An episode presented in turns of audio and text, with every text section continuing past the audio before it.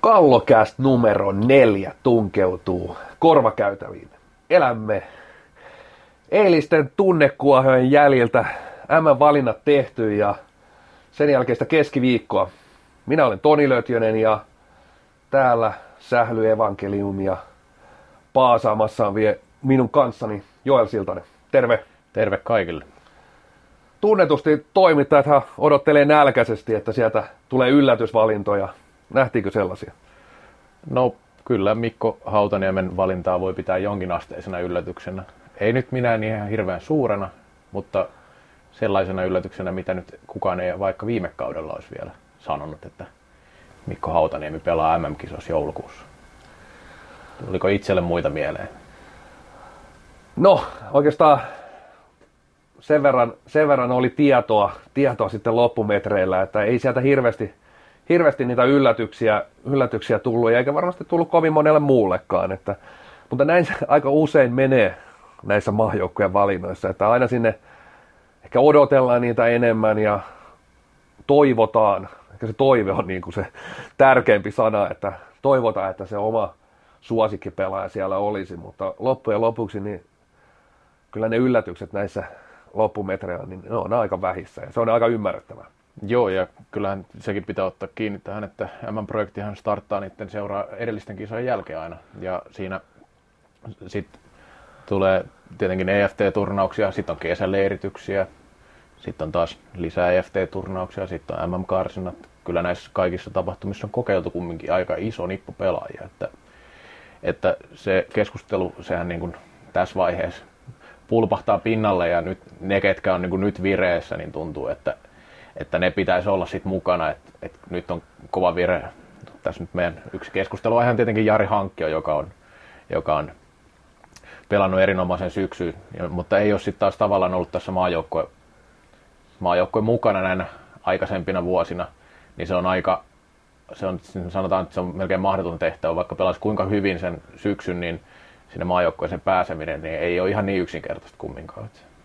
Niin, jos mennään siihen, että miksei Jari Hankki ole MM-joukkueessa, niin myös Petteri Nykky kommentoi sitä aika rehellisesti, otti siitä ihan myös itse, itse semmoisen piikin antoi itselleen, että, että harmitteli, ettei, ettei nähnyt, nähnyt oikeastaan sitä, että olisi kokeillut EFTssä. Aikaisemminhan tietysti hankkijat on aika vaikea ollut kokeilla, että hän on ollut vuoden, vuoden loukkaantuneena. Että jos ajatellaan, että hänellä on vuoden aikana niin kymmenkunta, kymmenkunta liikapeliä, mm. niin se on, se on myös aika, jos asia käännetään näin päin, niin pitääkö kymmenellä liikapelillä sitten päästä, päästä maajoukkueeseen. Et, et kyllä sillä oli niin valtava merkitys sillä, sillä, että hän oli tosiaan, tosiaan koko viime kauden sivussa. Et vähän samanlaisena voidaan ottaa vaikka Aaro Astala, että kyllä varmasti hänen kevään loukkaantuminen lopulta vaikutti siihen, ettei, ettei päässyt niissä tärkeissä, tärkeissä paikoissa sitten antaa niitä näyttöjä. Ja hankkijan kohdalla kannattaa katsoa myös koko loukkaantumishistoriaa, että hänellä nyt ehjiä kausia ihan hirveästi ole uralla ja sitten se, se vaikuttaa tässä niin kuin kokonaisuuteen, siihen, että minkä takia hän ei ollut aikaisempinakaan vuosina välttämättä maajoukkojen mukana. Ja sitten se, mikä tieto ainakin oli ennen kautta, että hän ei ole edes kauden alkuun kunnossa välttämättä, että pystyykö pelaamaan, niin sen eka pari peliä hän nyt ei sitten taas ollut, jos katsotaan nyt vaikka tilastoa tai virettä, niin ollut mitenkään erityisiä. Toki teki, teki muutamia tehopisteitä ja pelas, mutta siis niin kuin lähtökohtaisesti hankkion, hankkion tilanne oli kauteen lähdettäessä kumminkin aika hankalahko, että se ei niin kuin, tämä vire on tullut varmaan monelle yllätyksenä. Ja ei tämmöistä virettä en muista nähneeni muutenkaan, että ei se niin kuin, niin kuin muutenkaan tulisi mielenkään, että kukaan painaa tuolla 30 pistettä, niin yhdeksäs pelissä, ihan sama kuka se on, että joku Henri Johansson, niin sen kohdalla olisi voinut vielä ajatella, että, että näin, näin, voi ehkä käydäkin joskus, mutta silti tämä on niin kuin ennen näkemätön vire kyllä, että se, että sitten taas hankkia, että sitä ei pysty testaamaan maajoukkoissa missä erilaisissa rooleissa tai muuten niin kuin tässä vuosien varrella, niin se, se kaikki vaikuttaa siihen, että minkä takia hän ei ole mukana ehdottomasti hän itse tietysti otti myös kiinni mm. siihen mm. haastatteluissa, että ei myöskään koe, että on vielä täydessä pelikunnassa. Tietysti joku, joku nerokas sieltä tietysti heti ajattelee, no sitten kun hän on kunnossa, niin paljon, paljon hankki jo sitten tekee tehoja, mutta, tehoja, mutta kyllä, kyllä hän myös aika realistisesti tiesi tilanteen, ei, ei hänellä ollut itsellään oikeastaan niin luuloja siitä, että, että aika pitkältä takamatkalta on tulossa tuohon maajoukkueeseen ja silti varmasti aiheutti päävaivaa nykylle, että pitäisikö, pitäisikö hankki ottaa. Ja, ja tässä se historia, voidaan puhua niistä vanhoista näytöistä, niin totta kai niillä on merkitystä. Että otetaan joku Tatu Väänänen esimerkkinä ihan täältä puskista. Jos hän olisi ollut loukkaantuneena esimerkiksi viime kauden, niin todennäköisesti, jos hän olisi kunnossa, olisi pystynyt pelaamaan tämän syksyn, niin hän olisi silti hyvin lähellä maajoukkojen paikkaa. Hänistä tiedetään, mitä sieltä saadaan, saadaan mutta sitten taas aivan, aivan niin kuin katsomaton kortti kansainvälisellä tasolla, niin aika paljon vaikeampi tuolta loukkaantumisen jäljiltä nousta 6-7 liikapelin jälkeen suoraan kisakoneeseen, niin on se, se on niin kuin, jos ei nyt ihan mahdoton, niin kyllä aika harvinainen, että siitä, siitä kuka olisi niin kuin sitä valintaa tehnyt, että hankkia, hankkia sinne olisi lähtenyt. Joo, ja just ottaa vertaukseksi tähän sitten Miko Kailialle, joka kärsinyt myös loukkaantumista tässä, ja, ja sitten ottaa Astala ja Hankki on siihen samalle viivalle, niin Kailialla vaikuttaa se, että hän on ollut kumminkin viitisen vuotta maajoukkoissa mukana, ja niitä näyttöjä on aikaisemmilta vuodelta M-finaalista, ja joku voi sanoa, että ei ole tällä hetkellä semmoista vireistä kuuluisi olla maajoukkoissa. Siinä on ihan pointtinsa, että ei ole ollut hyvässä vireessä nyt, mutta sitten taas toisaalta se, että kääntämätön kortti vastaan se, että on pystynyt osoittamaan jo, että pärjää, niin siitä siinä on aika, siinä niin maa, maajoukkojen valmennus kuitenkin minimoi niitä riskejä, että ei tulisi mitään, mitään ongelmia. Toki hankki on rooli, vaikka ei sanoa mikä se olisi ollut ylipäänsä, jos hänet olisi valittu. Että et tota, että on ollut hankala, jut, hankala juttu niin nykyllekin, että hän itsekin myönsi, että ei tämä ollut mikään niin todellakaan simppeli juttu, että jätetään vaan pois, vaan hän, hän oli kyllä syvästi myös harkinnut tätä, että, että otetaanko hankki on mukaan vai ei. Ja kyllä sillä niin kuin, sitä, sitä ei aina, aina niin kuin nähdä ja ymmärretä, että se on aika eri sitten siellä tiistai-illassa painaa KVtä vastaan kuin M-finaalissa, että, että se on vielä aika va- isoja hyppyjä. Mennään, mennään maajoukkueeseen, mennään sinne EFT, siitä vielä MM-kisoihin, siitä vielä sitten sinne täyteen, täyteen jäähalliin, M-finaaliin, niin ne on, ne on niin isoja loikkia isoja loikkeja, ne on todella eri pelejä. Ja pelitavat, pelityylit on todella poikkeavat, poikkeavat tuolla kansainvälisellä huipulla tällä hetkellä. Joo, ja tämäkin on semmoinen seikka, mikä, mikä, minkä mun mielestä pitää ottaa vähän huomioon tässä. Ei mitään pois hankkio vireestä, eikä mitään pois siitä, että SPV on pelannut erinomaisesti. Mutta niillä on kohtaamatta kaksi liikan kovinta puolustusta, TPS ja Classic, parhaiten organisoidut viisikkopuolustukset, sellaiset joukkueet, jotka pystyy myös niin kuin varmasti vastaamaan parhaiten siihen SPVn pelitapaan, mikä on, mikä on, mikä on ollut hurjan tehokas tähän asti, niin se varmaan vaikutti myös, koska sitten siellä kansainvälisissä huippupeleissä tulee sen saman tyylisiä pelaajia, saman tason pelaaja vastaan. Et, et siinä olisi niin kuin enemmän ollut ehkä semmoista, olisi nähnyt, että miten, miten käy sitten niissä matseissa myös. En tiedä, olisiko se vaikuttanut, mutta mut se on myös pointti, että, että, sit, että se on eri asia tehdä ehkä se 7 plus 0 KVtä vastaan kuin klassikkia vastaan. Joo, ja siis tietysti niin kuin, tänään varmaan ehkä palataan vielä tuohon SPV-pelitapaan, että se on äärimmäisen hyökkäysvoittoinen ja se tuottaa myös paljon mm. maalipaikkoja, mm. mutta kun otin jo vähän kiinni siihen, että otetaan vaikka Mikko Hautaniemi, miksi hän on tällä hetkellä kisakoneessa kansainvälinen huippusalibändi, etenkin kun mennään arvokisoihin, niin korostuu se, että sitä palloa pidetään omilla. Jo nähtiin tuolla EFTssä Tsekkiä vastaan, menetit pallon, niin Tsekki saattoi pitää kolme neljä minuuttia palloa, palloa itsellään. Eli kun teet helpon menetyksen, niin voi mennä useampi vaihto, että joukkue saa sen pallon enää takaisin sieltä. Eli jokainen pallon menetys on, on erittäin, erittäin niin kuin iso siellä yhden erään ja yhden ottelunkin sisällä. Ja niitä pallo, pallon menetyksiä tulee paljon vähemmän mitä liigassa. Et ei, ei se ole sellaista suunnanmuutos hurlum heitä yksikä, yksikään ottelu noita top 4 maita vastaan, tai oikeastaan top 3 maita näin niin kuin Suomen, Suomen näkökulmasta kolmea päävastustajaa vastaan, niin todellakin tämmöiset pelaajat, mistä tiedetään, että pystyy pitämään sitä palloa omilla. Että kyllä kyllä niin kuin valinnoista menemättä yksittäisiä pelaajia, niin siellä on paljon sellaisia valintoja, missä näkee selkeästi, että on mietitty tätä tätä aspektia, tämä pelaaja ei hukkaa turhaan palloja. ja pystyy pelaamaan sellaista peliä, mitä kansainvälisellä huipulla tällä hetkellä vaaditaan. Ja ne ei välttämättä aina ole niitä, että siellä, siellä, on, siellä on tietty pelaaja parempi kuin se, ketä on jäänyt rannalle. Joo, ja just, just tästä SPV-pelitavasta nyt jos vähän ottaa kiinni siihen, että mikä, mikä vaikuttaa siinä, että, että ei se välttämättä ole niin maajoukko yhteensopiva, niin maajoukko tosiaan pelaa aika tällaista maalieista peliä että se on niin kuin, riskit on minimoitu ja just pallohallinta on se, mihin pyritään jatkuvasti. Ja sitten SPV on pelannut enemmän sitä, että tähän alkukauteen, että kumpi tekee enemmän maaleja, niin se voittaa ja ne on siinä todella hyviä tähän asti. Niin tota, siinä tulee aika iso kontrasti sit.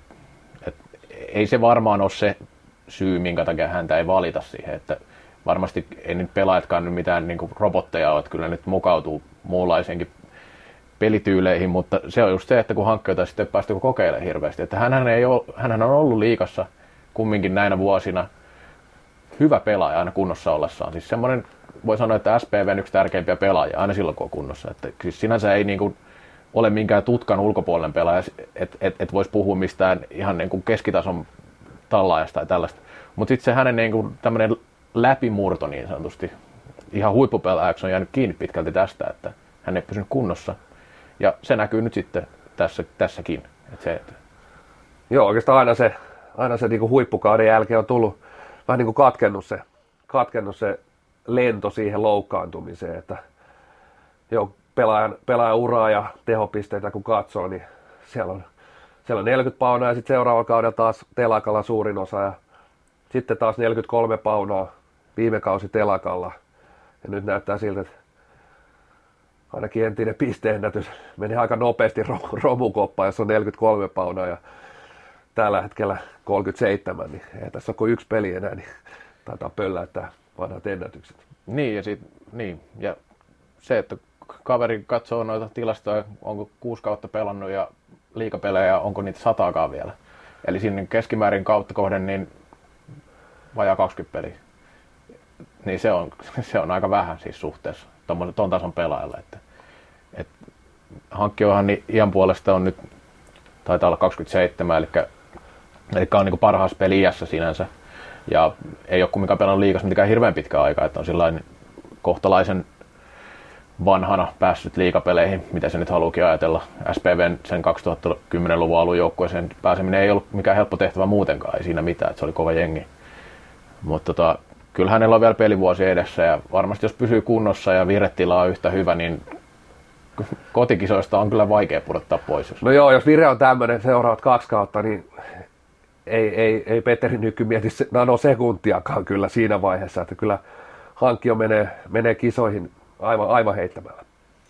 Kyllä, mutta nyt siirrytään sitten seuraavan aiheeseen, eli tämä oli näistä maajoukkueasioista. Meillä on tällä viikolla salibändi liigasta jonkin verran spekulaatiota.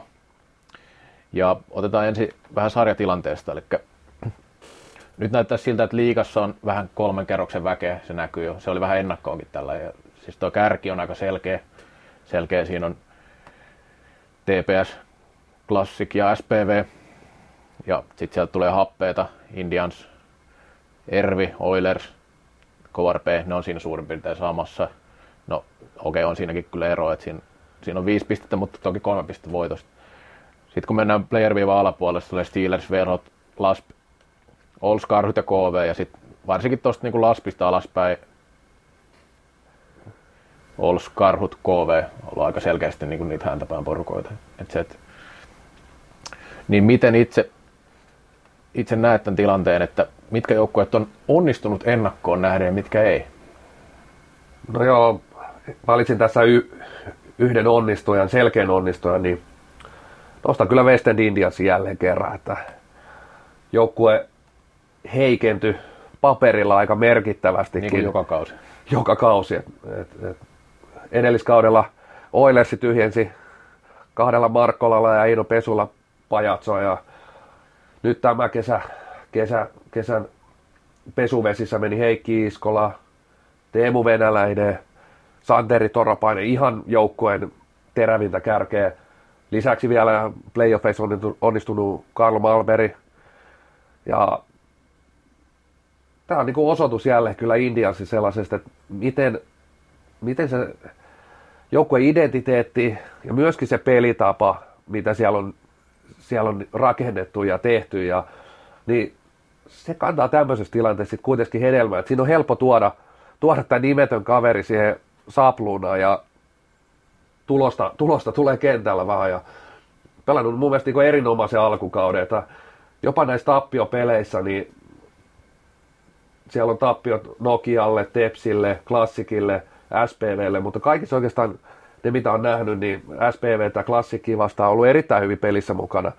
SPV meitäkin vastaan, niin varmaan haasto, haasto Oilersiin ennen niin parhaiten, parhaiten ton SPV-rumpan ja oli vielä pienellä ryhmällä siellä Seinäjoella, Seinäjoella liikenteessä ja on niin kyllä osoittanut jälleen kerran, voisiko sanoa, yllättänyt monet muut ja jopa meikäläisenkin, että alkukausi on ollut näin hyvä.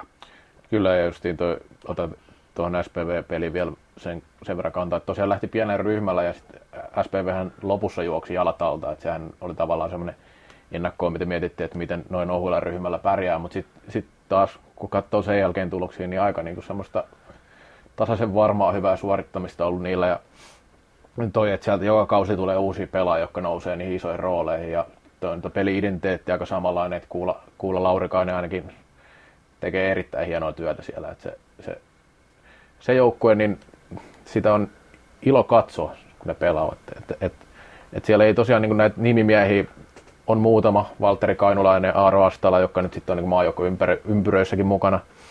On tietenkin tosi tärkeitä pelaajia siinä, mutta sitten sieltä niin kuin, joka kausi tuntuu löytyvän niitä niin kuin seuraava aallon pelaajia, jotka on tarpeeksi hyviä. Ja osa, ne osaa pelata pallon kanssa hyvin yleensä. Et esimerkiksi viime, jos muistellaan puolivälieri eräviikinkejä vastaan, heiltä hieno sarja siinäkin, ja seitsemän ottelu, ja tosiaan se nippu ei ollut mikään kovin laaja, ja Astala sitten vielä loukkaantui siinä ja kaikenlaista, niin aikamoinen temppu oli, kun miettii, että sitten kumminkin heillä kaksi selkeästi semmoista pelaavaa kenttää, sitten kolmoskenttä oli jotain ihan muuta, ehkä voi sanoa jopa, että siinä oli aika iso ero. Niin en tiedä, Indiansin suuntaan ainakin itse niin nostan todella paljon hattua. Tämän Joo. ja viime kauden ja edellisten kausien, että aina, aina tavallaan se, siellä on se, just se tulee tästä peli-identiteetistä, että se pallollinen peli on niin vahva, että se kärsii sen muutaman kovankin menetyksen selkeästi, että se, siellä, ei, siellä ei, ei mennä mihinkään paniikkiin semmoisessa tilanteessa. Joo, olisi kyllä mielenkiintoista nähdä, että jos, jos ja kun jossain vaiheessa tuonne Indiansiin, sanotaan se pelaajaliikenne muuttuisi vähän plussavoittoiseksi, että mihin, mihin Laurikainen ja kumppanit ja tuo seura pystyisi. pystyisi. Et, et viime kaudella kuitenkin pronssiottelussa ja, ja tälläkin kaudella näyttää, näyttää tällä hetkellä porskutteleva aika kivasti tuolla pudotusviiva peli viivan yläpuolella ja oikeastaan tällä hetkellä ei ole kyllä epäilystäkään, etteikö joukko olisi pudotuspeleissä. Joo, ja ens, ensi vuosikymmenen alussa on mielenkiintoista nähdä, että kuinka monta Indiansissa preikannutta pelaajaa pelaa Suomen maajoukkoissa, koska tuntuu, että siellä, niin kuin, siellä tehdään niin kuin, tälläkin saralla pelaajakehityksen kannalta niin kuin erittäin hyvää duunia, kun miettii just Kaaro Astalaa tai Heikki Iskolaa tai näitä muita pelaajia, joita, jotka on sitten niin jalostettu siihen, tai jalostettu ehkä väärä sana, mutta he ovat ainakin saaneet selkeästi potkua uralleen Indiansissa. Sitten muita onnistujia.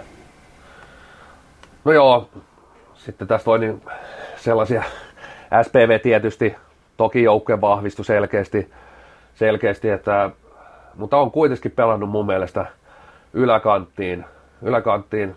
Ehdottomasti. Sen jälkeen oikeastaan mielestäni sellaisia selkeitä onnistujia, en nyt oikeastaan löydä tuosta, tosta, että hyvin, hyvin on niin suurin osa siellä omilla paikoilla.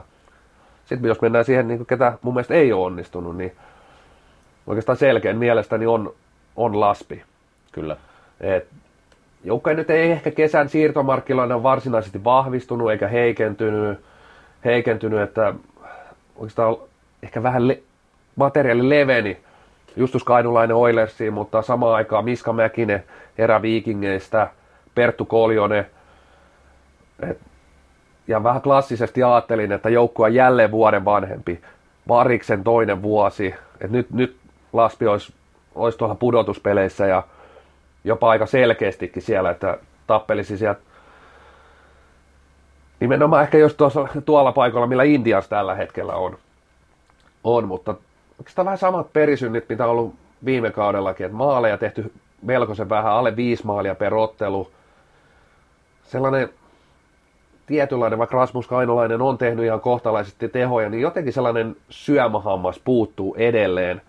Että sellainen kaveri, mikä takuu varmasti tekisi ne muutamat, muutamat ratkaisevat maalit. Joukkueelle ei ole yhtään maalin tappiota, mutta silti ns. niukkoja tappioita. Et sekin on aina vähän sellainen kaksiteräinen miekka, että tuon kahden maalin tappiosta niin on aika pitkä matka kuitenkin vielä voittoa. Että se saattaa näyttää tuossa paperilla, että onpas niukkoja tappioita. Että ei ole, anteeksi, on yksi, yksi maalin tappio happeille, mutta muuten tuommoista kahden kolmen maalin tappiota. Ja joukkoja oli erittäin lähellä hävitä karhuille.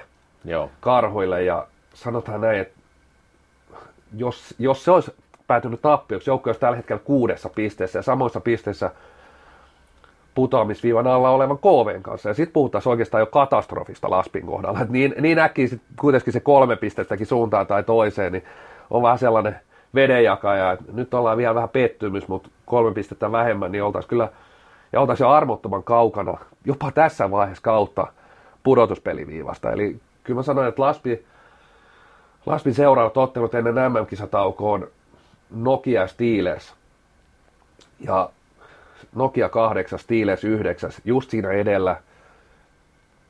Mun mielestä pitäisi Laspin materiaalilla kuitenkin ihan tapella voitosta. Tuolla materiaalilla mun mielestä pystyy tappelemaan voitosta käytännössä suurinta osaa joukkuetta vasta, joukkueita vastaan. Ja voisi sanoa, että siellä alkaa olla jo sellaista tietty, tietynlaista pakkovoittoa, jos, jos ja kun tietysti joukkue haluaa sinne pudotuspeleihin. Ja, mutta sanotaan, että kahden pelin jälkeen niin kausi on puolessa välissä.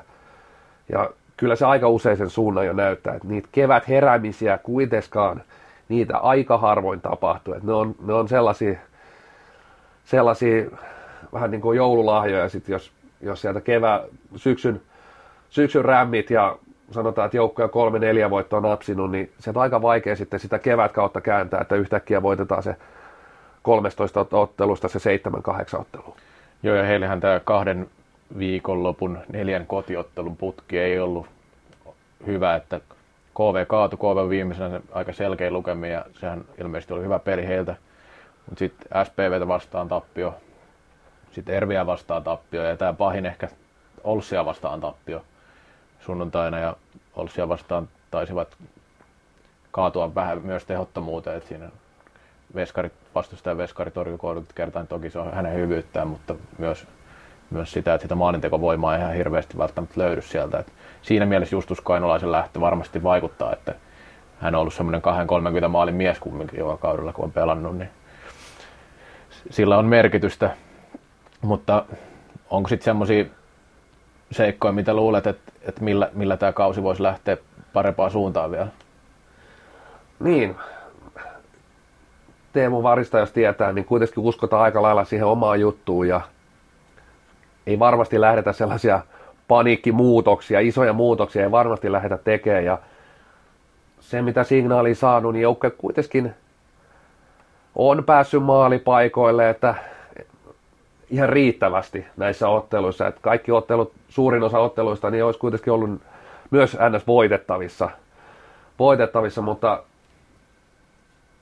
niin, se on sitä, että jonkun siellä pitäisi sitä, vähän sitä viittaa ottaa ja laittaa sitä kuulaa pussiin. Et, et joskus, jos se on vaan siitä kiinni, niin jollain on se Johansson ja jollain on se hankkio. Ja tämmöisissä tilanteissa näiden jätkien arvo, arvo vasta näkyy, kun sulla ei ole sitä kaveri, mikä painaa sen parit maalia per peli. Just Justus Kainolainen oli sinänsä hyvä nosto siinä, että, että sitten kun sulla on se kaveri, mikä se aika takuu varmasti sitä yhtä kahta naulaa sinne, niin se on aika iso sitten kuitenkin näissä maalin pari peleissä.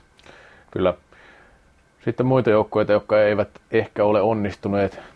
No, eräviikingit, yksi semmoinen joukkue, että, että voisi enemmän odottaa kyllä mun mielestä. No joo, se on ehkä sellainen äh, toinen tässä, semmoinen lievät, lievät pettymykset osastoa. Eräviikingit, ehkä vähän Oilerskin. Kyllä.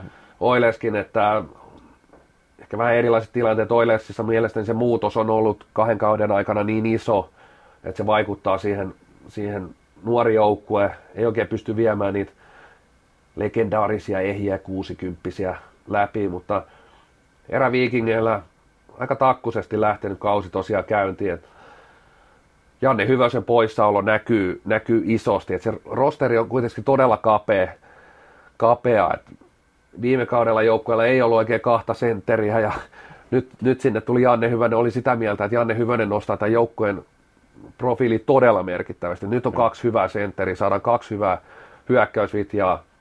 En tiedä, Hyvösen polvi on siinä kunnossa, että vaikea sanoa hänen palaamisestaan, mutta on, on tietotapaa kyllä, tuossa näkee, että iso merkitys saattaa sillä yhdelläkin pelaajalla olla. olla. Mitä sitten Ervi, Ervillä on varsinkin näitä kärkiporkoita vastaan aika isoja ongelmia, eli Tepsi vei selkeästi. Samoin SPV ryöpytti ihan kunnolla Seinäjoella ja sitten nyt viime perjantaina toi Ervi Classic, niin sekin oli kyllä aika klassikin näytöstä. No joo, siinä, nämä hyvät iso... joukkueet tietysti tietää oikeastaan ne eräviikingin haasteet, että siellä sitä puolustajilla on äärimmäisen vähän pallollista osaamista, osaamista ja sitten sit toisaalta kun joukkue, joukkue on vähän tilanteessa, että nyt mennään ykköskenttään on laitettu kaikki munat yhteen koriin, niin se leveyskään ei oikein riitä, mutta kyllä, kyllä mä näen, että iso ongelma on siinä, että nämä hyvät joukkueet etenkin pystyy hyödyntämään tietenkin, tietenkin sen, mutta myös tietävät sen, että se pallollinen osaaminen siellä puolustuksessa on aika rajallista ja siihen, siihen etenkin SPV ja Classic, jotka näin, niin iskivät, iskivät armotta. Sen puolustukseen varmaan ihan mitään hokkuspokkustemppuja on, on sen pelaajamateriaalin leventämiseen ei löydy varmaan mitään ihan ihmetemppuja. Siellä on ilmeisesti kyllä yritetty joitakin pelaajia, kuten olet varmaan itse kuullut, mutta näin ei, näin ei, näitä ei varmaan olla saamassa tai eivät ole saamassa heitä joukkueeseen tässä vaiheessa. Mutta sitten yksi tietenkin mielenkiintoinen lisä, kun puhut Hyvösestä, niin Mika Moilanen todennäköisesti, tai vaikuttaa siltä, että hän on palaamassa rosteriin, koska hän on pelannut nyt siellä Divarissa, ja en usko, että hän haluaa, että hänet on otettu ihan huvikseen pelaamaan Ervi Akatemian kanssa divaripelejä, että uskoisin, että hän ajetaan pikkuhiljaa sisään, että palaa liigakaukoloihin vielä tällä kaudella. Joo, näin uskon kanssa, ja, ja aiotaan tietysti sen, että vaikka ei hyvänä ole kunnossa, niin se kuitenkin tuo, tuo siihen lisää, lisää sitten saattaa esimerkiksi Perttu Puska saattaa siirtyä vaikka sentteriksi, pystyy kuitenkin pelaamaan vähän aika monipuolisesti paikkaa kuin paikkaa. paikkaa. No en tiedä tietysti, että millä, millä rostereilla sitten lähdetään, mutta tällä hetkellä näyttää, että olisi kyllä ihan, ihan tärkeä palanen sinne eräviikinkien ykkösryhmään sieltä akatemiasta. Entä sitten, jos, jos ajatellaan tätä Levenistä hyökkäyskalustoa, sellainen vaihtoehtohan on myös puolustukseen, että Lauri Kapanen pelaisi puolustajana. Osoittanut, että on pärjännyt ihan hyvin siellä. Toki veisi sitten niin kuin sitä vasemman kaista hyökkäysvoimaa, mutta olisiko se sun mielestä sellainen ratkaisu, mitä voisi kokeilla? No mä veikkaan, että ei, siihen ei kuitenkaan lähdetä muuta kuin oikeastaan viime kaudellakin, että ottelun loppua kohde sitten tiivistetään, niin. tiivistetään kahteen kenttään ja siinä oli niitä tilanteita, kun Kapanen pudotettiin sinne, sinne alakertaan. Et en usko, että tulee esimerkiksi mitään otteluita hirveästi pelaa alusta asti siellä puolustajana. Okei. Okay. No sitten puhutaan nyt vähän tuosta keskikastista vielä tuosta playoff-taistosta, niin uskotko, että tänä vuonna tulee tiukka playoff-taistelu vielä? Melkein ikävä, ikävä tuntuu sanoa tässä vaiheessa puoliväli-kaudesta. Ja no mä sen tunnen, että itse asiassa riippuu paljon Laspista, ehkä vähän Steelersistakin. Steelers on vähän sellainen, mulle sellainen avaamaton arpa vielä, että mitä, mitä se joukko on vähän niin kuin syönyt, mitä, mitä sieltä voidaan odottaa. Ja, ja aika lailla sama ryhmä, mutta selkeästi piirteemmin esiintynyt nyt kuin viime kaudella Jussi Siivosen alaisuudessa. Ja, mutta oikeastaan itse silti uskon, että Laspon se kortti, joka voi haastaa haastaa tuon kärki kahdeksikon. Oikeastaan niin kuin haasteeksi tekee sen, että Indians on pelannut noin hyvin. Taku varmaan on, että Nokia, Oile, Seräviikin, kyllä ne napsii niitä pisteitä ihan riittävästi. Et, et, mä sanon, että toi voi olla aika vaikea tilanne noille peräpään joukkueille, josta kausi etenee sama malli, mitä se on edennyt tällä hetkellä. Et voi olla, että kahdeksan sakki on yllättävän aikaisin selvillä. Mutta niin se oli viime kaudellakin.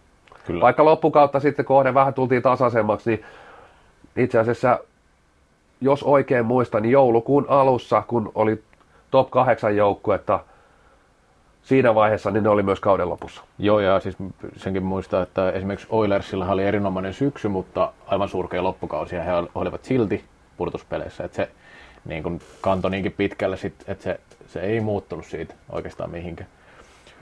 Puhutaan tuosta seuraavaksi tuosta kellarikerroksesta.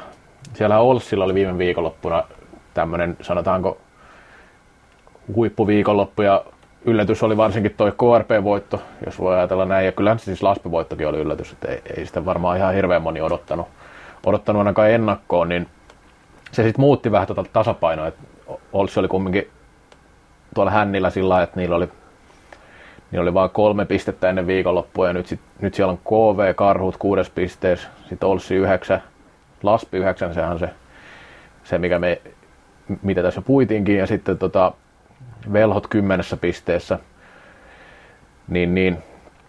Miten sä näet tuon taisto, että KV on siellä viimeisenä, niillä on mennyt nyt vähän, vähän heikosti viime aikoina, niillä on nyt viisi tappiota putkeen, ne on kärsinyt tommosia pieniä yhden maalin tappioita, toki sillä ei merkitystä, koska se on silti tappio. Ja siis jatkoaikatappioista ja rankkaritappioista nyt on tietenkin saanut yhden pisteen sitten kumminkin, mikä vaikuttaa tuossa taistossa aika paljon. Niin jos näistä lähdetään perkaan, niin mikä on sua arvio, että mitkä tonne, jää, jääkö toi sama kellarikolmikko tonne vai tuleeko siinä vielä muutoksia? No toi on, toi kolme pistettäkin muuttaa jollain tapaa tota kellaria aika äkkiä.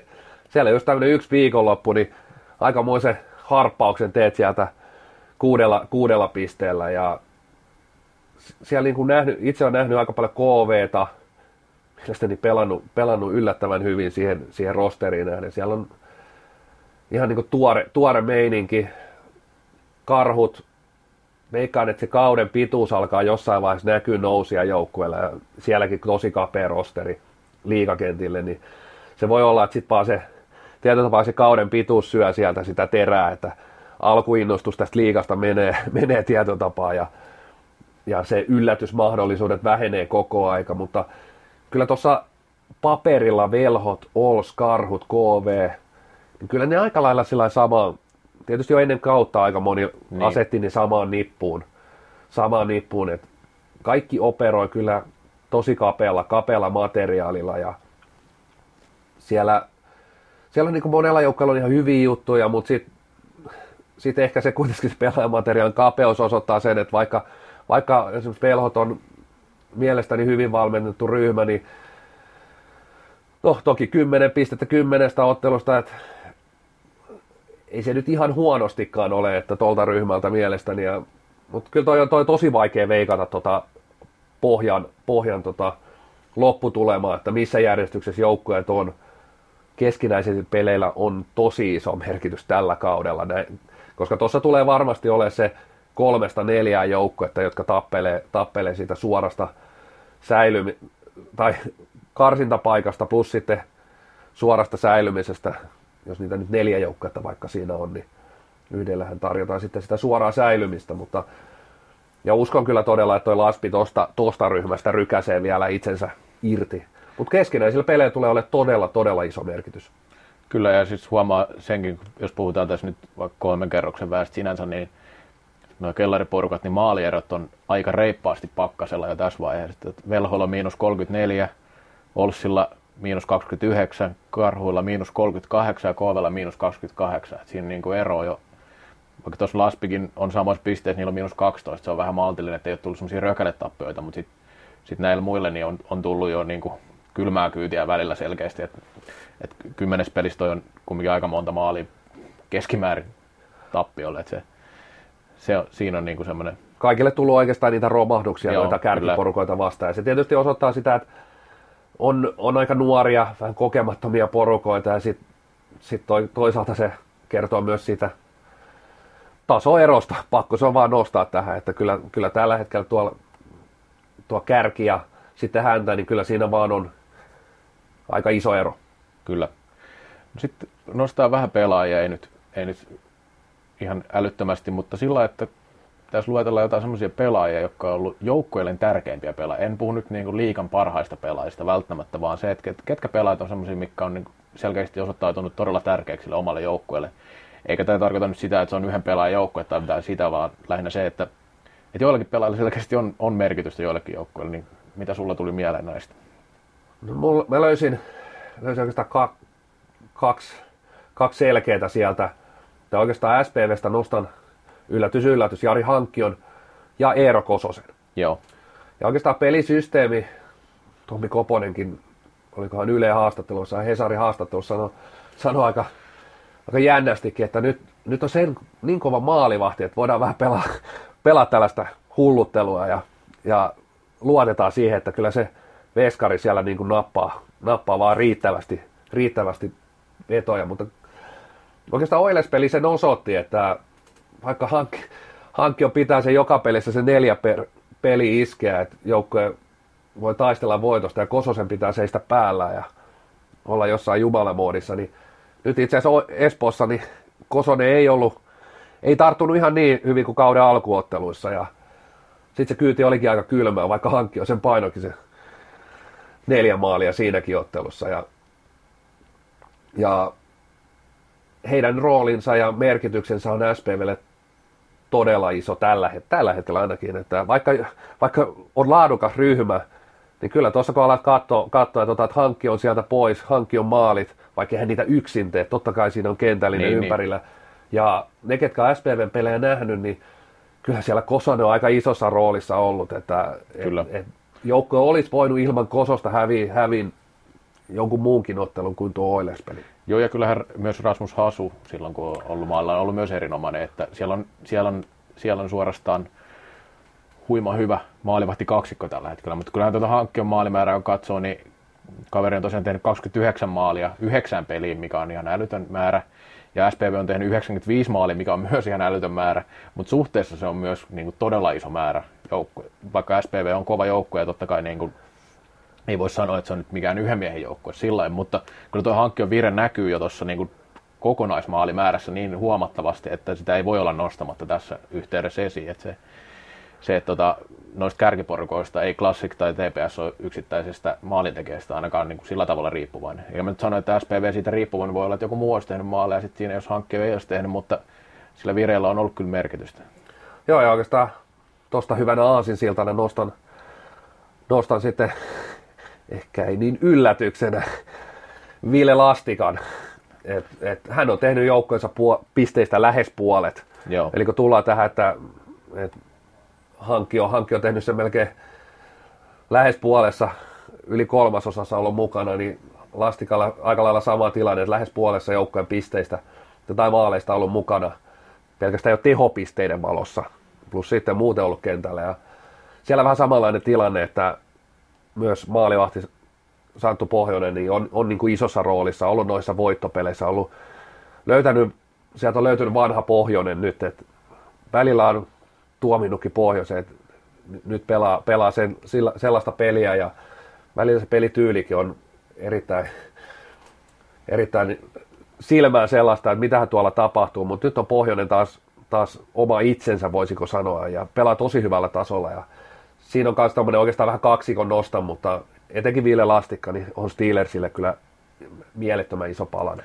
Joo, ja Lastikkaa tosiaan, kun sanoit, että tehnyt puolet, noin puolet pisteistä, niin 15 maalia, se on kolmasosa noista maaleista, mitä Steelers on tehnyt, se, se vaikuttaa huomattavasti. Ja pitää tuosta pohjasta vielä nostaa, että aivan älytön määrä torjuntoja kahdeksaan peliin, eli melkein 200 torjuntaa. Se on, se on joka peliin se yli, yli 20 torjuntaa ja vielä aika selkeästi ylikin sen, että samalla, samanlaista urakkaa ei ole ollut muilla maalivahdeilla, vaikka SPVlläkin niitä tilanteita tulee, ja kyllä Kososellakin on aika iso kasa torjuntoja, niin silti Steelersissa selkeästi kyllä tuolla maalivahtipelillä on jo huomattavan huomattava iso merkitys siitä, että miten joukkue menestyy. Onko sitten muita joukkoita, joissa näkyisi tämmöisiä pelaajia? No nämä oli ne oikeastaan ne, mitkä mä nostin selkeimpänä. Totta kai siellä on, siellä on niin tietotapa onnistuja, onnistuja, mutta ja ne on ehkä vähän sen oletettuja monessa, monessa joukkueessa, että ne hyvät pelaajat totta kai on siellä, tekee, tekee pisteitä on siellä pistepörssin, oman joukkueensa pistepörssin kärjessä. Et, et ehkä nyt tuostan sellaisen, puskista voi nostaa Riku Tuononen velhoista, pakintoltilta joukkueen pistepörssin kärjessä, mutta en näe silti, että muut on näin selkeitä, selkeitä, mitä on, on SPV-kaksikko ja sanotaan nyt, puhutaan nyt Steelersin kohdallakin kaksikosta. Kyllä. Ja se oli sitten tästä liikakatsauksesta, mutta meillä on vielä tässä liikan otteluennakko, eli sunnuntaina pelataan huippuottelu, Classic SPV, se on kärkimatsi, nyt tämä ennakko, molemmilla on kyllä yksi peli välissä siinä. siinä. Ja nyt tosiaan on, puhutaan nyt todella erilaisista joukkueista. Katsotaan niin kuin klassikkia, niin klassikhan edelleen tuossa puolustaa erittäin tarkasti hyvin. Omissa ei juuri kolisessa on 3,4 maalia per peli, se on, se on ihan huima hyvä lukema. Ja sitten taas tehneet noin kahdeksan maaliperia. Aika semmoista kliinistä on ollut tuo suorittaminen ja kyllähän sieltä nyt kymmenen pelaajaa valittiin maajoukkueeseen. SPV taas aika erilaista, että siellä omissa yli kuusi kertaa pelikohde, mutta sitten sit kumminkin tehneet melkein sata maalia yhdeksässä pelissä. No SPV nyt, kun tiedetään, että he, he prässäävät korkealta ja aika semmoista vähän upporikasta ja rutiköyhää tuo pelaaminen osittain, ja sitten taas klassikko klassikko maltillinen. Maltillinen, eli esimerkiksi eräviikinkään vastaan, niin piti todella rauhallisesti palloa ja sitä kautta loi hitaasti niitä paikkoja ja silloin kun oli paikka, niin toki pelasi nopeasti, että siellä niin löytyy aseita monenlaiseen pelaamiseen. Niin riisuko, riisuko tämä maltinen klassik nyt sitten SPV näistä sen aseista, jolla se on pärjännyt alkuun? No kyllä mä lähtökohtaisesti oletan, että riisuu. riisuu. Että kyllä siellä puolustajien taito on, on riittävä, riittävä että et, et sieltä pystytään tuomaan myös jalalla, myös syötellen, syötellen SPV-karvauksen ohi, että Espoossa se jo nähtiin, että kun tarpeeksi taitava porukka tulee ja, ja niin kyllä sieltä, sieltä karvauksen alta tullaan. Et oikeastaan niin mielenkiintoista nähdä, miten, mä uskon, että SPV on päässyt vähän tietyllä tapaa yllättämään ja, ja nyt on oikeastaan se tilanne, että varmasti vastustajat alkaa pikkuhiljaa oppia ja hiffaa tätä SPVn karvausta, miten sieltä tulta alta pois. Nyt oikeastaan kohta pallo ehkä siirtyy SPVlle takaisin, että miten se pystyy kehittämään tätä omaa karvauspelaamista? Ja tullaanko sieltä oikeasti koko 60 minuuttia lankusta kiinni?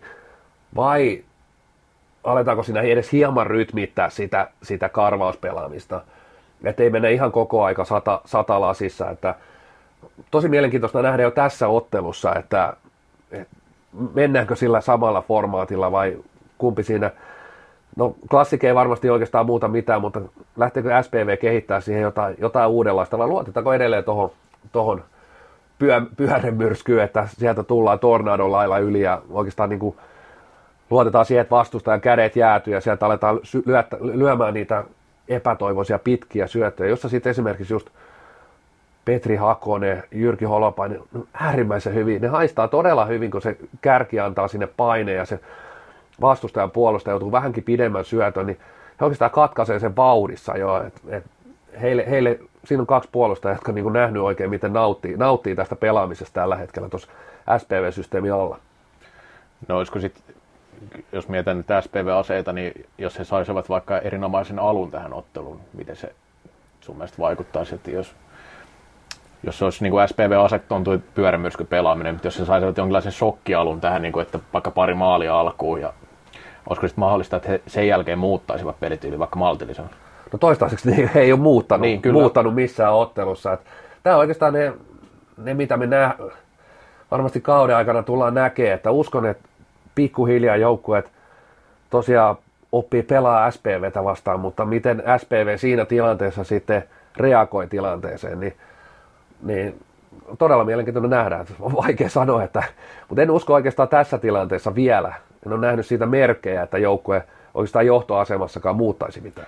Joo, se on sinänsä jännä, että SPV kumminkin on aiempina vuosina pystynyt tämmöiseen todella tiukkaan ja inhorealistiseen puolustuspeliin. Kaikki varmaan muistaa klassikon viime, viime keväältä KRPtä vastaan, vastaan kun joukkue taisteli niillä aseilla, mitä oli käytössä siinä vaiheessa ja, ja pelasi todella passiivisesti ja oli lähellä sitten vielä niin kuin saada siitä yhden, yhden täplän siitä ottelusarjassa, mutta KRP sitten vei lopulta voiton, niin siellä kyllä on nähty, nähty myös tämmöisiä todella tiukkoja puolustustaistoja SPVltä viime vuosina, mutta nyt ilmeisesti tämä suunta on otettu tähän suuntaan, tai siis kun suunta on otettu tähän, että pelataan, pelataan tällä tietyllä tavalla, niin onko sitten mahdollistakaan muuntaa, sitä luulisi, että on, mutta voi olla, että tässä vaiheessa kautta sillä ei ole niin merkitystä sitten kumminkaan. No sitten tosiaan Classic on päästänyt huonommissakin pelissä vaan, vaan viisi maalia varsinaisella peliajalla. Ja just toi maaliero, mitä se kertoo, että sinne ei montaa maalia mene per peli, niin uskotko, että SPV pistää tuon viisi maalia rikki tuossa matsissa?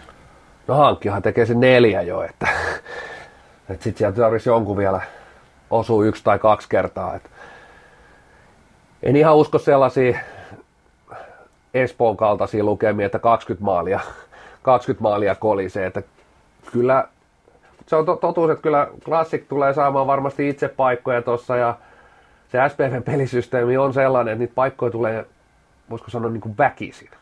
Väkisin, että se on, se, se on niin kuin, luotetaan siihen, että tehdään vaan enemmän kuin vastustaja. vastustaja. Et sanotaan näin, että se on siinä ja siinä. Että kyllä mä uskon, että tuolla lukemissa varmasti liikutaan, mutta paljon kuin yli, niin en usko, että kovin montaa maalia enempää ainakaan. Joo, kyllä mä uskon siihen, että no, tuo on niin eri, no niin just niin puhuttiin tästä aikaisemmin, että tämä on niin eri peli sitä SPVltä, kun Classic tulee vastaan. Että just se Tepsi ja Classic on ne puolustukset, missä sit, sit ei ehkä välttämättä tule semmoista hurlumheitä siitä matsista.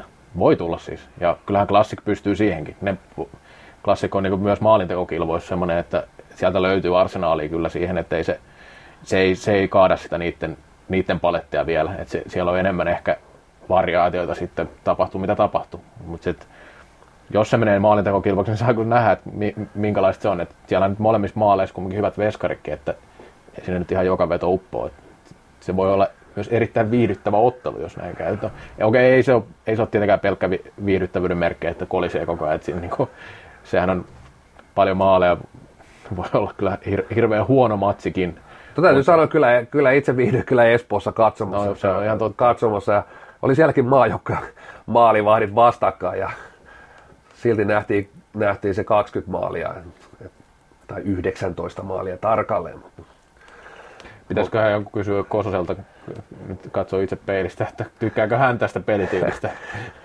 niin, kyllä siinä vähän, vähän sellaisen entisenä maalivahtina kanssa luin sitä Kososen, Kososen elekieltä, että ei hänkään varmaan ihan, ihan äskettäin ole avauserää seitsemän ottanut omiin, omiin. Ja siinä ehkä tuli vähän sellainen loppuun kohden väsymys, en sano fyysinen väsymys, mutta ehkä sen henkinen väsymys, että sitten alkoi Kososellekin menee aika harvinaisia sellaisia helppoja maaleja, että, että oltiin perässä ja oikeastaan vähän siihen SPV pääsi vielä peliin mukaan, mutta sitten ei enää ehkä Kosonenkaan ollut ihan oma itsensä siinä ottelussa. Ja ja toi, toi osoittaa sen, että tuossa pelisysteemissä ja niin Kosonen tai on sitten siellä Hasu, joka on pelannut ihan hyvin myöskin, niin kyllä siellä, siellä vaaditaan niin kuin nappipeli joka kerta, että se vastustaja saa myös väkisin niitä hyviä tontteja.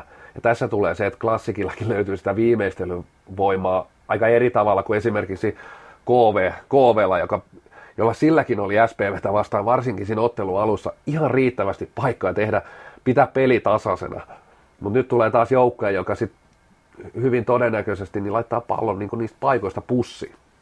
Miten tuo SPV-pallollinen puolustaminen, eli kun olet katsonut matseja, niin miltä se on sun mielestä näyttänyt? Ovatko he pystyneet rakentamaan hyökkäyksiä? Kuinka hyvin sun mielestä tähän Ei, ne ottelut, mitä mä oon nähnyt, niin he, ra- he rakenna.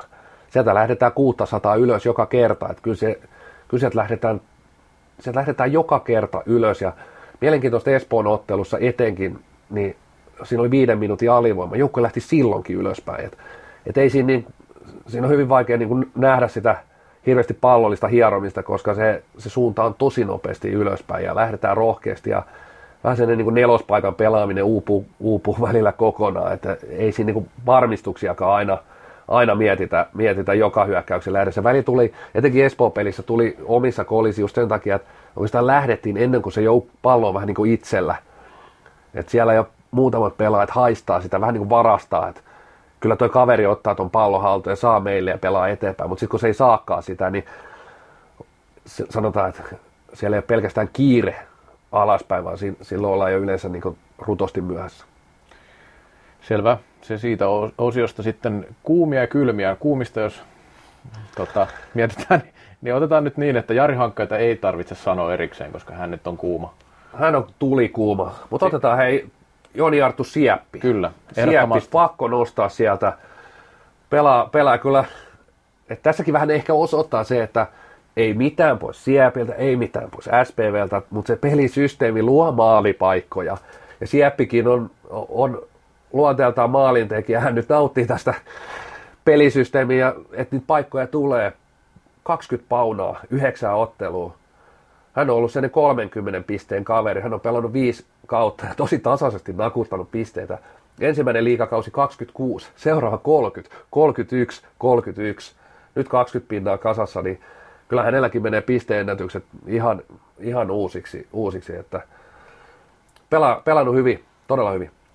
Varmaan sitten vielä Nestori-osastolta SPVltä voi Sami Kosken nostaa esille, että Koske on ollut kyllä erinomaisen hyvä tässä alkukaudesta myös. On ollut ja koska ne muutamat heikot kaudet yhdessä vaiheessa, ne on kyllä menen talven lumia, että kyllä on löytänyt, löytänyt uutta virettä, uutta virettä ja oikeastaan hauskalla tavalla kuoriutunut, kuoriutunut myöskin uudella, uudeksi pelaajaksi, että on nykyään pelkästään tuommoinen syöttökone käytännössä, että mennään tuonne 2010, 2011, 2012, kaveri paukutteli tuommoisia 40 maalin kausia.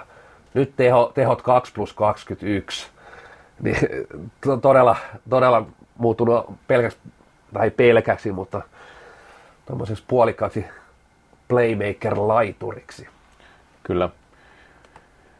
No sitten klassikista, siellä nyt koko joukko on pelannut hyvin, Oskari Heikkilä ollaan nostettu, ja Oskari Heikkilähän on erinomaisessa vireessä, että pisteennätys, henkilökohtainen pisteennätys on mennyt jo ja aikaa sitten, ja mutta mä, nostaisin, sit... mä nostaisin jotenkin klassikista, no tietysti voi nostaa niin kuin sanoin, niin siellä on niin kuin laatua niin paljon, Kyllä. Että, mutta mennään niiden taakse. Kuka on klassikin neljänneksi paras maalintekijä? Hän on Aaro Helin, seitsemän maalia. Enemmän maaleja kuin Joonas Pylsyllä, Kyllä. Leikkasella, pihalla.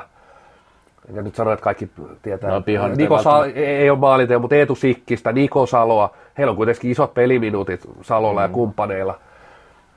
Seitsemän maalia ja eräviikingit ottelussa, niin todella pisti silmää oikeastaan koko se klassikin nuoriso-osasto, se on mennyt todella paljon eteenpäin. Just Aaro Heliin, Akola, Tykkyläinen, Sikkinen ehkä vähän jo aikaisemmin, Heliin. Mm. Ja tämä on, tämä on suora osoitus siitä, että, että oikeastaan niin nämä kaverit vähän unohtuu, että klassik menee nämä maajoukko, kymmenen MM-kisa pelaajaa ja, ja ei siellä vähän niin kuin, että unohdetaan, että siellä, siellä tehdään hyvää työtä myös siellä, että sieltä on tulossa seuraavaa sukupolvea. Totta kai ne jätkät pelaa joka reenissä. Ne pelaa maailman parhaita pelaajia vastaan. Kyllä. Sä joudut joka reenessä paini Savosta, Saloa, Salini vastaan. Mm. Ja näistä jätkistä näkee, että ne on nyt ottanut niitä harppauksia, harppauksia eteenpäin. Mun mielestä tosi hyvä peli Vantaalla ja Erviä vastaan. Ja toi on klassikin kannalta varmaan vielä ihan hyvä tilanne nyt, että siellä on se kolmoskenttä on nimenomaan näitä nuoria jätkejä, että ei ole tarvinnut ottaa niin kuin, hommata niin sanotusti ulkopuolelta niitä pelaajia kolmeen kenttään, että siellä on kumminkin ajunnut mest- hallitseva mestari ja noin nuorten maailmanmestareita muutama kaveri tuossa ja niin todella lahjakkaita kavereita, niin se on positiivista huomata, että sieltä löytyy niin kuin sen kärjen, hehkutetun kärjen takaa oikeasti lupaavia kavereita. No sitten, jos otetaan kylmiä SPVltä. No jaa, sieltä sieltäkin tietysti joukkueet on, joukkueet on niin sarja, sarjakärjet, niin se on vähän automaatiokin, että niitä kylmiä on mielestäni niin kuin suhteellisen, suhteellisen jopa hankala löytää. Et, tosi vaikea nostaa, että se menee vähän semmoiseksi väkisin, väkisin nostamiseksi, että et, tosi hankala nostaa mun mielestä suoraan sanottu kummastakaan mitään selkeitä pettymyksiä. Totta kai siellä on tiettyjä pelaajia, jotka voi piirun parantaa, mutta siellä on niin hyviä otteluja heilläkin, heilläkin kasassa. Et mun täytyy melkein sanoa, että tosi vaikea nostaa kummastakaan joukkueesta mitään selkeitä. Että olisi ihan, ihan pakastimessa vetänyt alkukauden. Niin ei toki, kummallakin on yksi tappio koko kaudella ja sillä myös aika vahvasti kolme, kolmella kentällä vääntävät, että ei, ei ole sillä ollut ainakaan tuu semmoisia selkeitä, että keltä voisi odottaa enemmän tai, tai voisi ajatella, että, että olisi nyt pelannut vaikka huonosti. Esimerkiksi nostit sen Lammisen silloin viimeksi, kun tehtiin Veikkaus TV-ennakkoa ja Lammisen rooli nyt ei välttämättä ole se, että tekee hirveästi pisteitä. Tai no, no hän, se tulee siinä, siinä samalla yleensä toki pelaa noissa tuottavissa kentissä. Mutta tota, se on enemmän huonosti semmoista- ole pelannut, vaan siis Nimenomaan. enemmän on kyse siitä, että, että voisi vielä niin kuin ehkä, hän voisi tehdä vaikka, niin kuin, olisi voinut tehdä vaikka 10 tehopistettä nyt, niin kuin, mutta ei silloin niin kuin, siinä, siinä kontekstissa, mitä hän tekee kentällä, niin niin suurta merkitystä. Ei. Että, Se menee enemmän semmoisesti, että sitten joudutaan jo suurennuslasilla etsiä sitä väkisin. Voisiko Niin, sanoa kyllä. väkisin sellaista, että joku nyt olisi kylmä, koska oikeasti en näe, että näissä joukkoissa kukaan nyt painaa kauhean kylmänä. Niin, ja mietitään sitä, että Lamminen on myös Sami Johanssonin ohella joukkojen plus-miinus kärkenä, vaikka ei pisteitä ole tullutkaan, niin se on puolustajalle yleensä paljon parempi arvo kuin se, että onko siellä nyt 5 plus 5 vai 0 plus 3, niin kuin hänellä nyt on, niin se ei, se ei ole mikään ongelma.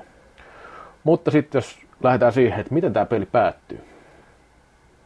No, veikkaukseni on 11 kuusi klassikille, että kyllä tässä niin vaan väkisin sit niitä maaleja, maaleja tulee ja, ja kyllä, on, kyllä on hankala veikata toisaalta sitä lopputulosta, että se voi olla etenkin SPV, kun istuu, tai astuu, astuu askiin, niin se voi olla melkein mitä, mitä tahansa maa ja taivaan väliltä. Joo, ja SPVhän tosiaan tässä koti, kotijoukko, jos ei sitä mainittu vielä. Aivan. Niin tota, Eli, eli käännetään, Niin, käännetään niin, mutta joka tapauksessa, kun tuli sel- selville joo, tästä, niin, tota, niin hankkija siis tekee sen 5 plus 1 ja se on sitten 11 6. tota, no, mä oon ehkä vähän maltillisempi, klassikko ei ehkä ihan 11 kyllä tee. Toisaalta tämä voisi olla semmoinen joku 8-5 peli, eli Classic voittaa 8-5. Se pysyy vielä se oma pää siinä suunnilleen hollilla ja he tekevät sen keskimääräisen tuloksen, eli kahdeksan maalin, mutta tosiaan tässä pelissä niin ei kannata näistä ottaa mitään veikkausvinkkejä, että tämä voi kyllä päättyä oikeasti, no ei nyt ihan miten vaan, mutta, mutta nämä maalimäärät voi olla kyllä tosi isoja. Siis. Tai sitten tulee ihan täysin erilainen peli kuin mitä ollaan Uumolta ennakoitu ja Koponen vetää kanihatusta ja. SPV puolustaa voittoa siitä. Mutta hei, mennään veikkauksista tietoon. Ja Kyllä. faktaan, jota sulta pitäisi löytyä tänään. Meikäläinen hyppää kysyjän housuihin. Ja täytyy sanoa, että mulla oli hankalaa, meillä oli niin viiden, kolmen ja yhden pisteen kysymyksiä. Sanotaan näin, että mun on tosi vaikea niin arvottaa näitä. Okay. kysymyksiä, mutta kaikki liittyy itse asiassa maajoukkueeseen nyt, kun Okei. tässä MM-kisa jengi valittiin. Ja... Mutta tämä nyt tää on viiden pisteen kysymys. Kysy. Mulla on myös niin neljäs sit ekstra kysymys, jos Okei. jäät ihan niin paudat. No nyt se on 0-0 tilanne. Niin. Mutta kuka entinen maajoukkuessakin pelannut pelaaja on urallaan pelannut myös Englannin jääkiekkoliigassa Peterborough Pirateksessa? Joo. Kuka on painanut Peterborough Pirateksessa ja maajoukkue paitaa kantanut pelaaja? Ja Jaa. puhutaan miespelaajasta kyllä. Tämä olikin hankala. Tämä oli hyvä kysymys, koska ei, ei ole kyllä yhtään tuttu juttu tämä. No tota noin. Tulee mieleen vaan se yksi kaveri, joka pelasi Jokereissa ja sitten pelasi myös, myös SSVssä. Mutta en tiedä, pelasiko hän maajoukkueessa koskaan. Saattoi pelatakin. Toiseksi en muista hänen nimeään tässä vaiheessa. No mä helpotan, hän ei ole Juha Salo, Joo. Okei. jota tarkoitan. Joo. Hyvin todennäköisesti. Joo. Tota noin, tää on niin paha kysymys. Tosin että- en tiedä, pelasiko Juha Salo maajoukkueessa, sitä en osaa sanoa, mutta senhän... En, en ole siitä itse varmaan, siis epäilen, että ei ole kyllä pelannut maajoukkueessa. Se oli vaan tämmöinen haku, kun hän oli. Mutta maajoukkueessa pelannut, kyllähän niitä nyt löytyy vaikka kuinka Juha paljon. Salolla on 12 maaottelua. On se, no okei. Okay. Salipän, äh, salipädissä siis 12 maaottelua. Okei. Niissä tehot 8 plus 5. No, eli tavallaan hajulla. Kyllä, kyllä. mutta tota niin, jaa, tämä kysymys on sen verran vaikea, että, että mitä hän nyt tähän nyt heittäisi. Sehän voisi olla joku maalivahti. Tota, en, en, ei mulla tule kyllä mieleen. No niin, kerrotaan vastaus. Kerro vastaus. Hän on myös Suomen mestari Tedi Salutski. Aa, tämmöistä tietoa en tiennytkään. Että, Kyllä, Tedi, Tedi Salutskin ura kaksi kautta Peterborough Pirateksessa. 41 ottelua, 28 tehopistettä, 200, yli 200 jäähyminuuttia. En mä vitsi tosta edes laskea, niitä on niin pirusti niitä jäähyminuutteja. Pelannut myös Belgiassa Olympia Heist op den Berissä. Hyvä kysymys. Mutta just maajoukkue pelaajista, okei Teddy Salutskin voi yhdistää jääkiekkoa vielä aika, mutta sitten se maajoukkue ehkä unohtuu nopeasti. Kyllä, se, se oli tässä semmoinen pieni kanssa, että moni unohtaa, että Teddy hän pelasi myös Petteri Nykyn maajoukkuessa kolme ottelua ja tehopisteet 1 plus 2 pinna per peli maajoukkuessa. Juu. Hei, kolmen pinnan kysymys. Kuka on eniten maaotteluissa jäähyminuutteja kerännyt pelaaja? Siis Suomen maajoukkueen pelaaja. kyse. Hyvä kysymys. Savolainenhan voisi olla vaihtoehto, mutta tässä todennäköisesti on kyse, pitää pelata aika paljon maaotteluita. Savolainen se voi olla. Joo. Siellä on sitten taas näitä ottelumäärät on niin myöhemmin tullut kasvanut paljon isommiksi, kun on ollut kaiken maailman MM-karsintoja ja muita.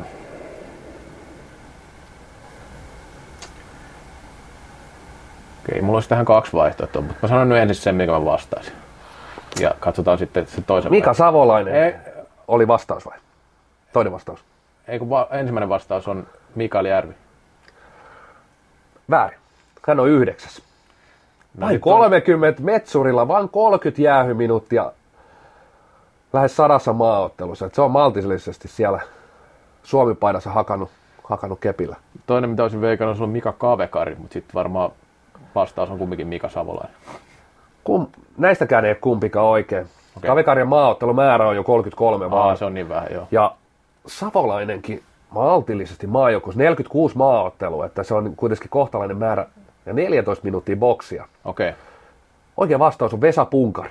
okei. Okay. Joo, no se 105 maaottelua, 53 jäähyminuuttia. Mutta ehkä mielenkiintoinen, kuka on kakkonen? Hän on Mika Kohonen. No, ja siinä on niin Tietysti jo matseja, otteluita on jo niin. lähes 200, mutta hän on, hän on listalla toisena. Tulee Juha Kivilehto, Jani Kukkola, Tiitu. Näillä tietysti kaikilla pitkälle päälle toista sataa maaottelua. Joo, se Tuolla maaottelu- ehkä eniten jäähyminuutteja ottelukohde, mikä ei ole kauhean yllättävän, on Mika Sander. Hän on seiska listalla vaan 43, 43 maaottelua. No ehkä tuosta Savolaistakin tuli semmoinen fiilis, että se olisi pelannut enemmänkin noita otteluita, mutta sitten toki pitää ottaa huomioon, että viime vuosikymmenellä tosiaan pelattiin aika paljon vähemmän noita matseja. Kyllä. Hei, sitten on enää yhden pisteen Joo, tämä on, kysymys. tää menee näin. Että Me keksitään liian vaikeita, mikä tietysti on ihan hauskaa. hauskaa tota noin, niin, ei tässä pidä helpolla päästä. joo, mulla oli niinku kaksi vaihtoehtoa tähän, mutta mä otan tämän. Kuinka monta maaottelua on pelannut Toni Lötjönen? Miesten maaottelu. No, joo. Tää nyt Tää- pitäisi... tu- Mä vähän odotin, että apteekin hyllyltä rasahtaa, että laitoitpa helpon. Onko se Lötjönen muka pelannut jotain maaotteluita? No sä voit vastata myös, Okei, mä, o- mut mulla on joku veikkaus, tähän nyt täytyy olla tietenkin. Kaksi. hän on pelannut kuusi maaottelua. Ai ai. No Mutta se on hei. ihan arpomista. En... Mut, mutta mä laitoin sulle ekstran tähän. No, kysy ekstra. Ekstra. Mä viitti kysyä, kuka on tehnyt eniten maajoukkojen maaleja, koska hän on aivan ylivoimaisesti eniten maajoukkojen maaleja tehnyt pelaaja. 124 maalilla, sen hyvin todennäköisesti tiedät, taisi ehkä olla sellainen kolmen pisteen kysymys mulla. Kuka on listan toinen 87 tehdyllä maalilla? No, voisiko tämä olla Jani Kukkola? Ketä oli ensimmäinen? Kuka eniten tehnyt maaleja? No, eiköhän se Tiitu. Kyllä, ylivoimaisesti joo. 124 maalia tosiaan. Toinen on Hanne Söhman. Okei, se on yllätys. Se, on, se oli itsellenikin yllätys, ja siksi nostin tämän kyssärin tähän niin kuin ekstraksi, että Jani Kukkola 5, 69, Lauri Kapanen 70, veljekset siinä rinta rinna, Mika Kohonen 86 maalia, mutta Joo. Vielä on Hanne Söhman, aika yllättävä, on kuitenkin pikkuinen tovi hänen jo pelaajaurastakin, että on kyllä paukuttanut aika hyviä maalimääriä, koska tosiaan, no toki hänelläkin 116 maaottelua, että Kyllä. pitkä, pitkä maa, maajoukkojen ura ja silloin tosiaan niitä otteluita ei kuitenkaan ihan, ihan samaan tahtiin nakutettu, mutta hei, se oli pyöreä nolla sulle, sulle tällä kierroksella, Se on nolla tasoissa. nolla. Se on nolla nolla. Ja tuosta Kukkolaista tuli vaan vielä pointti, että, että Kukkola jossain MM-karsinoissa paino ihan hirveitä tehopisteitä tai sitten jonkun yhden ottelun ennätyksenkin. Joo, ja nämä, jos nämä MM-karsinat tulee jatkuun, niin nämä tulee sanotaan nyt lainausmerkeissä, tai edes tarvitse mun mielestä lainausmerkkejä käyttää, ne tulee vähristää tätä Joo. todella, todella merkittävästi, koska siellä voit niin kolme neljä peliä hakata niin 20 hakkia ja enemmänkin, niin tulee kyllä vääristää tuota listaa merkittävästi. Selvä. Siinä oli tämän, tämän viikon osuus Kalla Castista ja mehän tehtiin tätä taas täällä Game Saverin til- tiloissa ja juotiin vaniljakahvia ja yritettiin jauhaa mukavaa ja jotain järkevääkin välillä. Niin ei siinä muuta kuin hyvää viikon jatkoa kaikille. Kiitoksia kuuntelijoille. Kiitos, moi moi! Moi!